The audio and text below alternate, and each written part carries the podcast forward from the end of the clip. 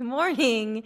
My name is Reverend Marisol Caballero. A lot of people call me Reverend Madi for short. And I am one of the assistant ministers here at First Unitarian Universalist Church of Austin. We welcome you. We welcome you especially if it's your first or second time here. Every week we take a moment to greet the holy in our midst in this room with, his, with us here right now by turning to our right and left and saying hello to one another, another because we do contain a spark of the divine within each of us. Please do so. Please join me in the words by which we light our chalice, the symbol of our faith. They're to be found in your orders of service. In the light of truth, and the warmth of love, we gather to seek, to find, and to share. Good morning. I'm Margaret Borden. Our call to worship this morning is by Erica A. Hewitt. The title, Put Away the Pressures of the World. As we enter into worship, put away the pressures of the world that ask us to perform, to take up masks, to put on brave fronts. Silence the voices that ask you to be perfect. This is a community of compassion and welcoming. You do not have to do anything to earn the love contained within these walls. You do not have to be braver, smarter, stronger, better than you are in this moment to belong here with us. You only have to bring the gift of your body, no matter how able, your seeking mind, no matter how busy, your animal heart, no matter how broken. Bring all that you are and all that you love to this hour together. Let us worship together. Each week we gather and we're all so very different. And that's what's so awesome about all of you. We are. We're all so very different. I have come across in talking to you all so many different points of view, so many different beliefs about the here and now, about the afterlife, about politics, about society, all of it. And yet we're here in this room together and we're one big family. And it's great. And we can do that. But why? What brings us together? Well, so many things. But one that we care enough about to highlight every week is the mission statement that we wrote together as a community. And it took a long time to get there, and you did it. And it's on the wall. Join me. We gather in community to nourish souls, transform lives, and do justice. Today's reading is Feeding the Pit by Barbara Merritt. Part of the advantage of having an elevator being installed two feet from my office door is that I can easily listen in on the construction crew's conversation. It echoes up from two floors below. It rings down the hallway. And in between the drilling, the chain rattling, the pounding, and the sawing comes some helpful theological reflection. This particular conversation occurred between a man who was balanced on a 45 degree ladder over a three story open elevator pit and the man assisting him. The man on the ladder, who gave me a greater appreciation for having been called to the ministry, asked for four bolts. His colleague said, and I quote, I'll give you five. You'll need one to feed the pit. Now, I can only surmise that this wis- wisdom has been hard won. People who work over great cavities of open air probably learn through experience about gravity Objects fall. They will fall a great distance when there's nothing to stop them. Ergo, if you're going to suspend yourself over a deep pit, don't assume that everything will go perfectly. Uh, don't assume that a nut or a bolt won't roll away. Assume that additional resources will come in handy. Acknowledge the challenging nature of the assignment. Take a relationship with the pit where you willingly and gracefully accept that it will occasionally need to be fed. The alternative is simply too costly. To assume that things will go smoothly, that hammers won't drop, that nails won't bend, that parts won't wander, is to place yourself in special danger. Especially when your workplace is at the top of a ladder suspended over a 50 foot drop. Pits are real. Some places in human existence pose genuine danger. Illness, conflict, and accidents can quickly take everything we hold as precious. Some people advise don't look down. Pretend that nothing bad could ever happen to you or to anyone you love. This is the ignore the pit school. Another popular opinion is to decry the pit. Isn't it terrible that there are pits in the world? Ain't it awful that I've fallen in? Many allegedly smart people have spent their entire lives arguing about why pits exist and justifying how offended and angry they are that dangerous places continue to exist.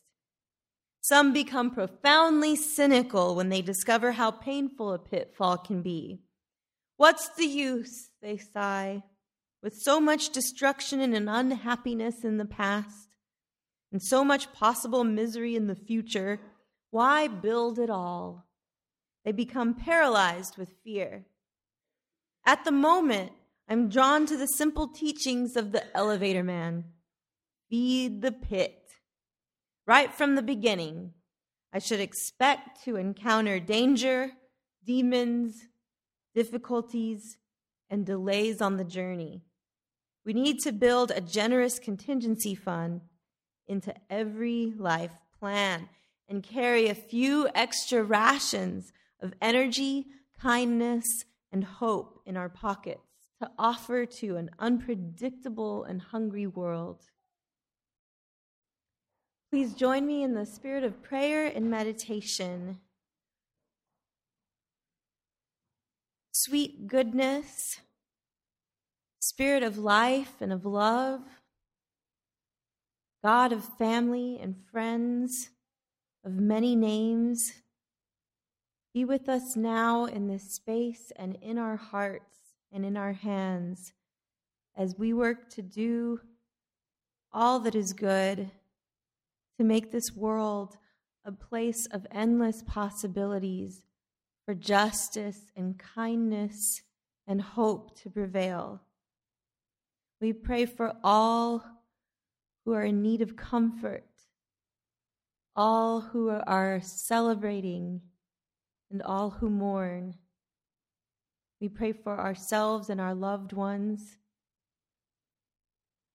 for all that we accomplished in 2014 and all that we did not, for all that we will accomplish in 2015 and all that we will not. We ask these things and many more of the universe and of our own hands and all that is good in this sacred silence that I now invite you to join me in for a few moments.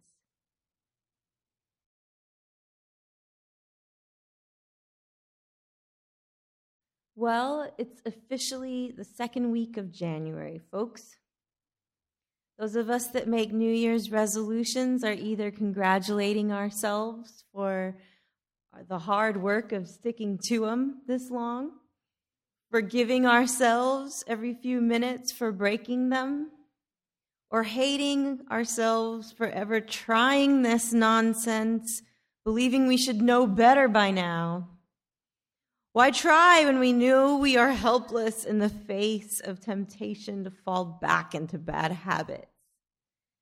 I'd be lying if I said that it isn't often that Jim Henson's Fuzzy Muppets didn't point me toward deeper understandings of life all the time, really, not just often. Listen to enough of my sermons, and you'll hear their influence, both directly and indirectly, more often than an adult without children should admit to. But when a seminary friend who has young nieces posted the video of Janelle Monáe singing The Power of Yet, my series of rapid fire responses that followed led me to understanding that there was something in this concept for me. And I would guess others as well have something yet still to learn from this concept. At first, I thought it was just a cute little ditty that can teach kids perseverance. Then I wondered if the message could have meaning for me as an adult. I agreed that it could, but then became immediately suspicious of it. After all, I'm pretty sure that even with practice, Big Bird will surely slam dunk before I ever will. I mean, I have to stand on a box just to preach. And I'm wearing heels. And though I can add two and two, Elmo's voice will probably have dropped before I ever master calculus. Sports and math have never been my forte. This is okay, I always told myself. For even though I was labeled gifted and talented by first grade and quickly developed a self identity of a smart kid who didn't have to try as hard to get a good grade, I was satisfied to barely pass math each time and sneak to the back of the line each time it was my turn at the bat in PE. None of this was important to me, I said. I was more of the creative arts kind of gal, anyway. The truth was, I was humiliated when I was made to go out in the hall with the student teacher and do multiplication drills when everyone else in the class seemed to already know them. And I began to dread PE. When we moved to Odessa from Alpine, Texas, just in time for me to start fourth grade, I remember being in music class, and everyone in this district had been learning simple sight reading for the past several years, something I had never really encountered. When the teacher, not knowing that I was a transfer student, really harshly reprimanded me for not knowing the notes on the scale or how to identify a half note, I started bawling. Why didn't I simply practice math more at home or ask a friend to help me with my kickball technique? Or let my music teacher know that this was new material for me. Yes, genuine lack of interest played a big part in the sports and the math, but I was supposed to be good in the arts. That's where my gifts and talents were supposed to be found. Such things were supposed to be easy and effortless for me. So intensely was my self identity wrapped up in appearing smart and talented and a natural at certain skills that it seemed the more praise and the accolades that I received, the less I was interested in even trying. The bar had been set so high, if I didn't reach it, I'd be a failure. Does this ring a bell for anyone else?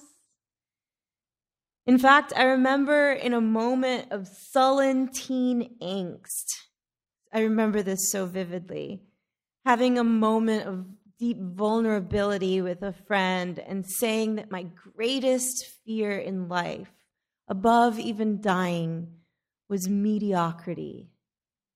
What drama.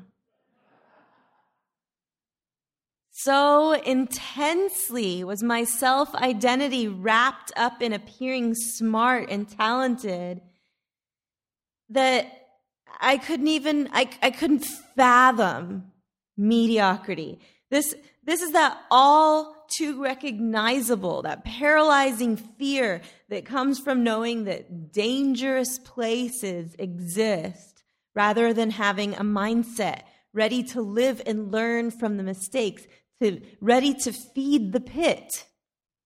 I just finished reading Dr. Carol Dweck's bestseller, Mindset The New Psychology of Success.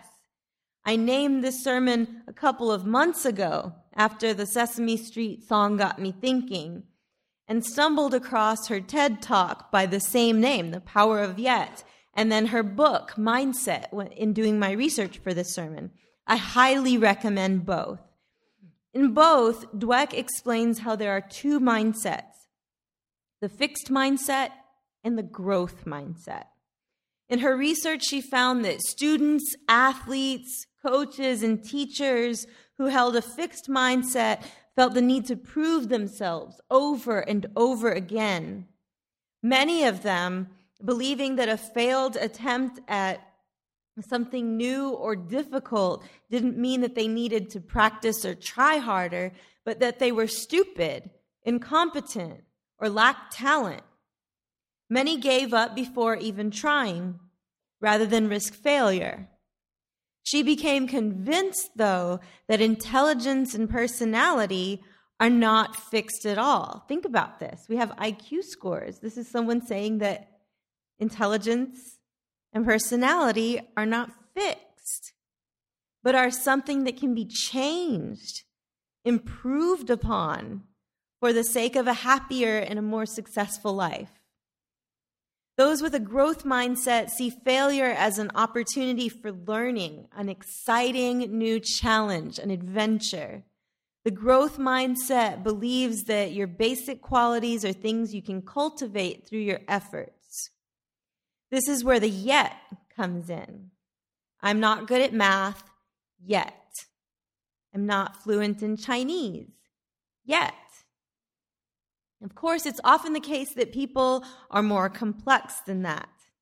We may have a growth mindset with everything in our lives, believing that a challenge we've yet to master is exhilarating, and practice and hard work is the only secret behind lasting greatness.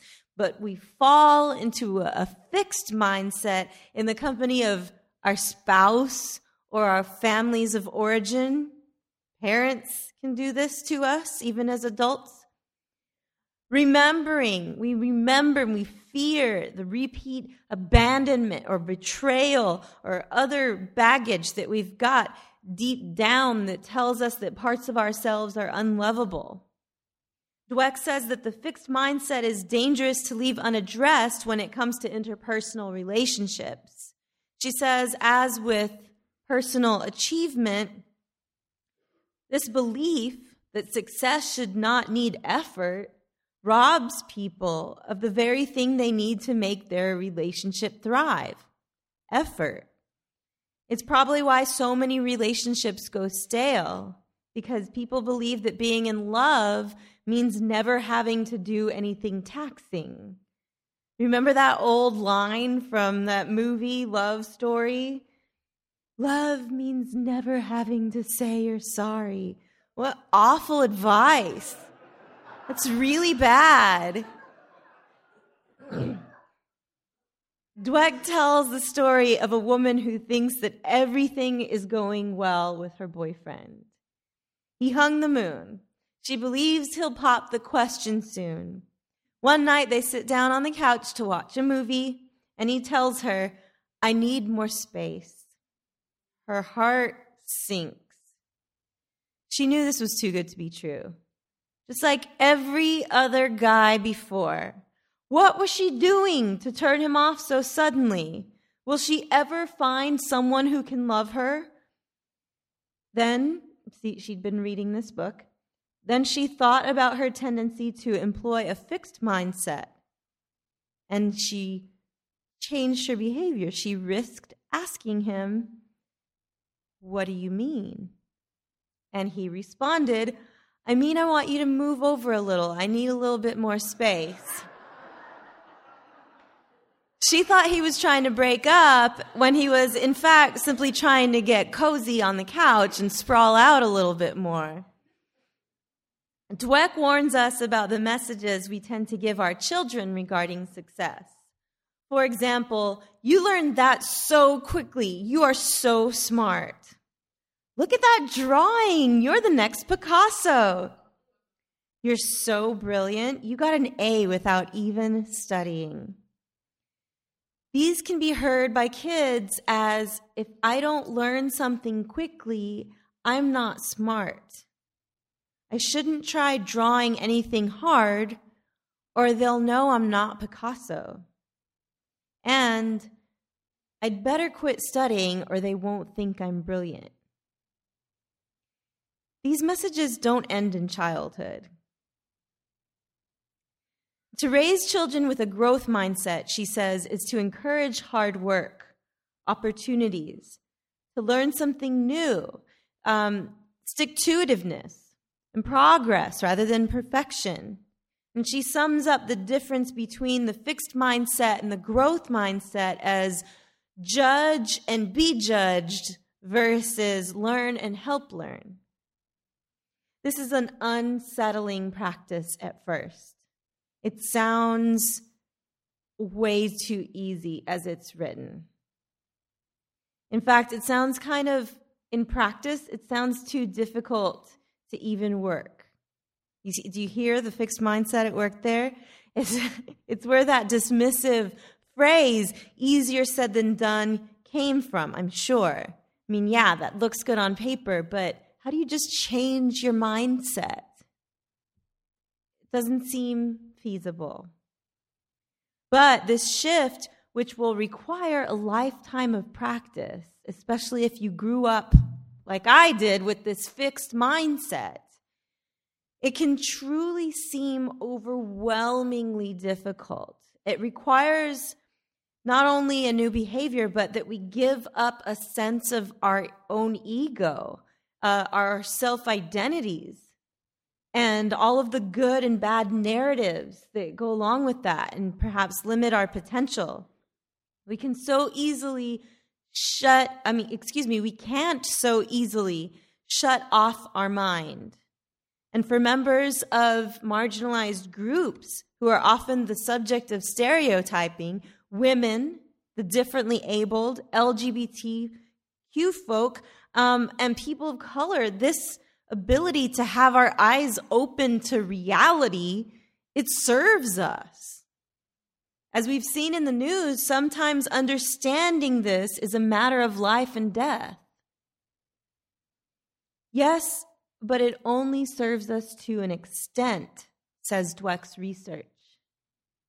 With the growth mindset, the teeth are taken out of the oppression and allows folks to be better able to fight back and to take what they can and need even from a threatening environment, such as maybe a racist, having a racist teacher and, and being a student trying to learn something from that person, or having a sexist boss and trying to excel in your career despite this.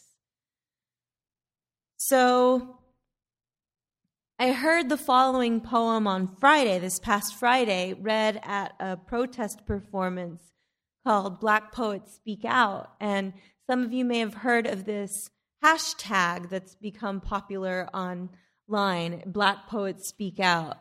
And it's, it's in response to police brutality. And what's happened, it's a three step action, the organizers are calling it.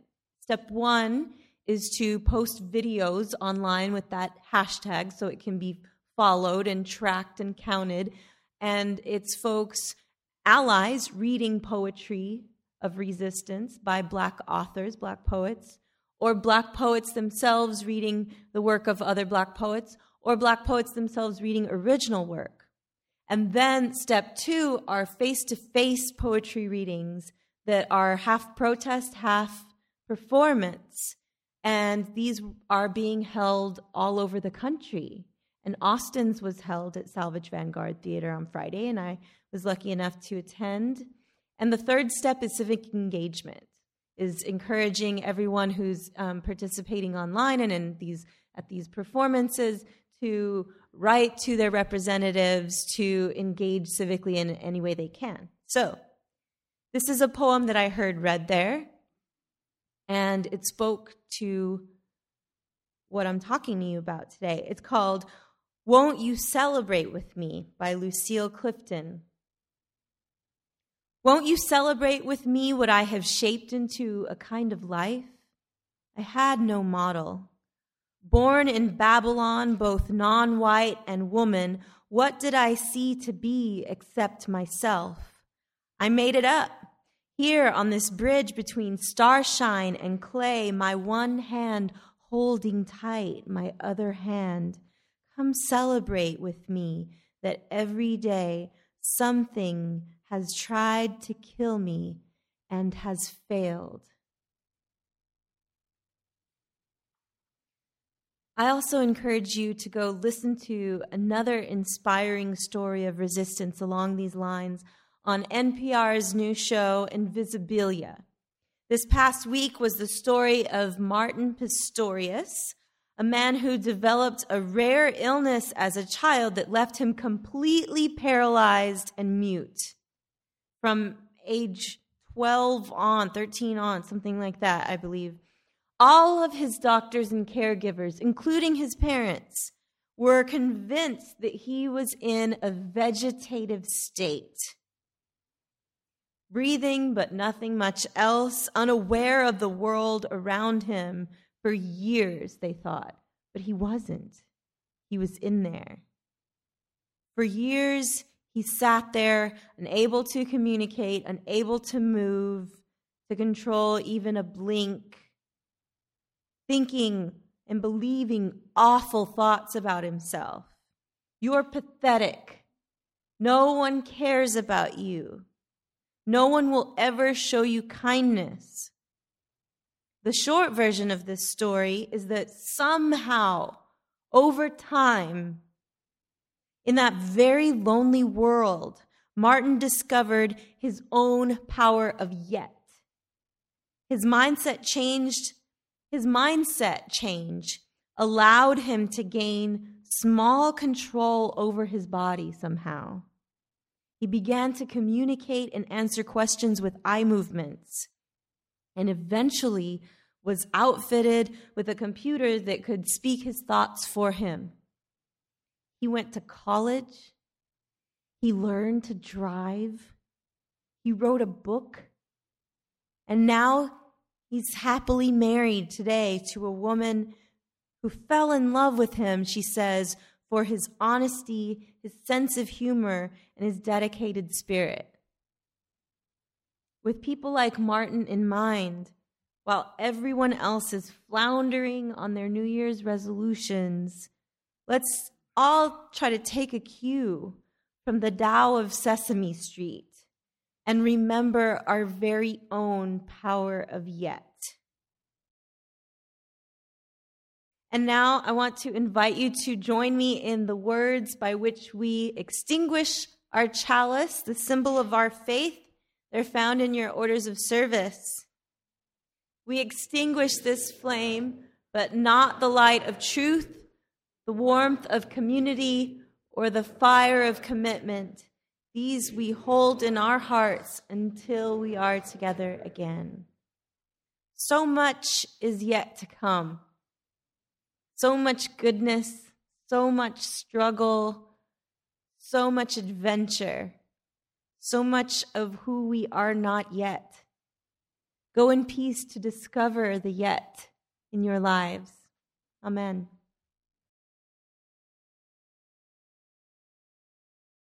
This is a presentation of the First Unitarian Universalist Church of Austin.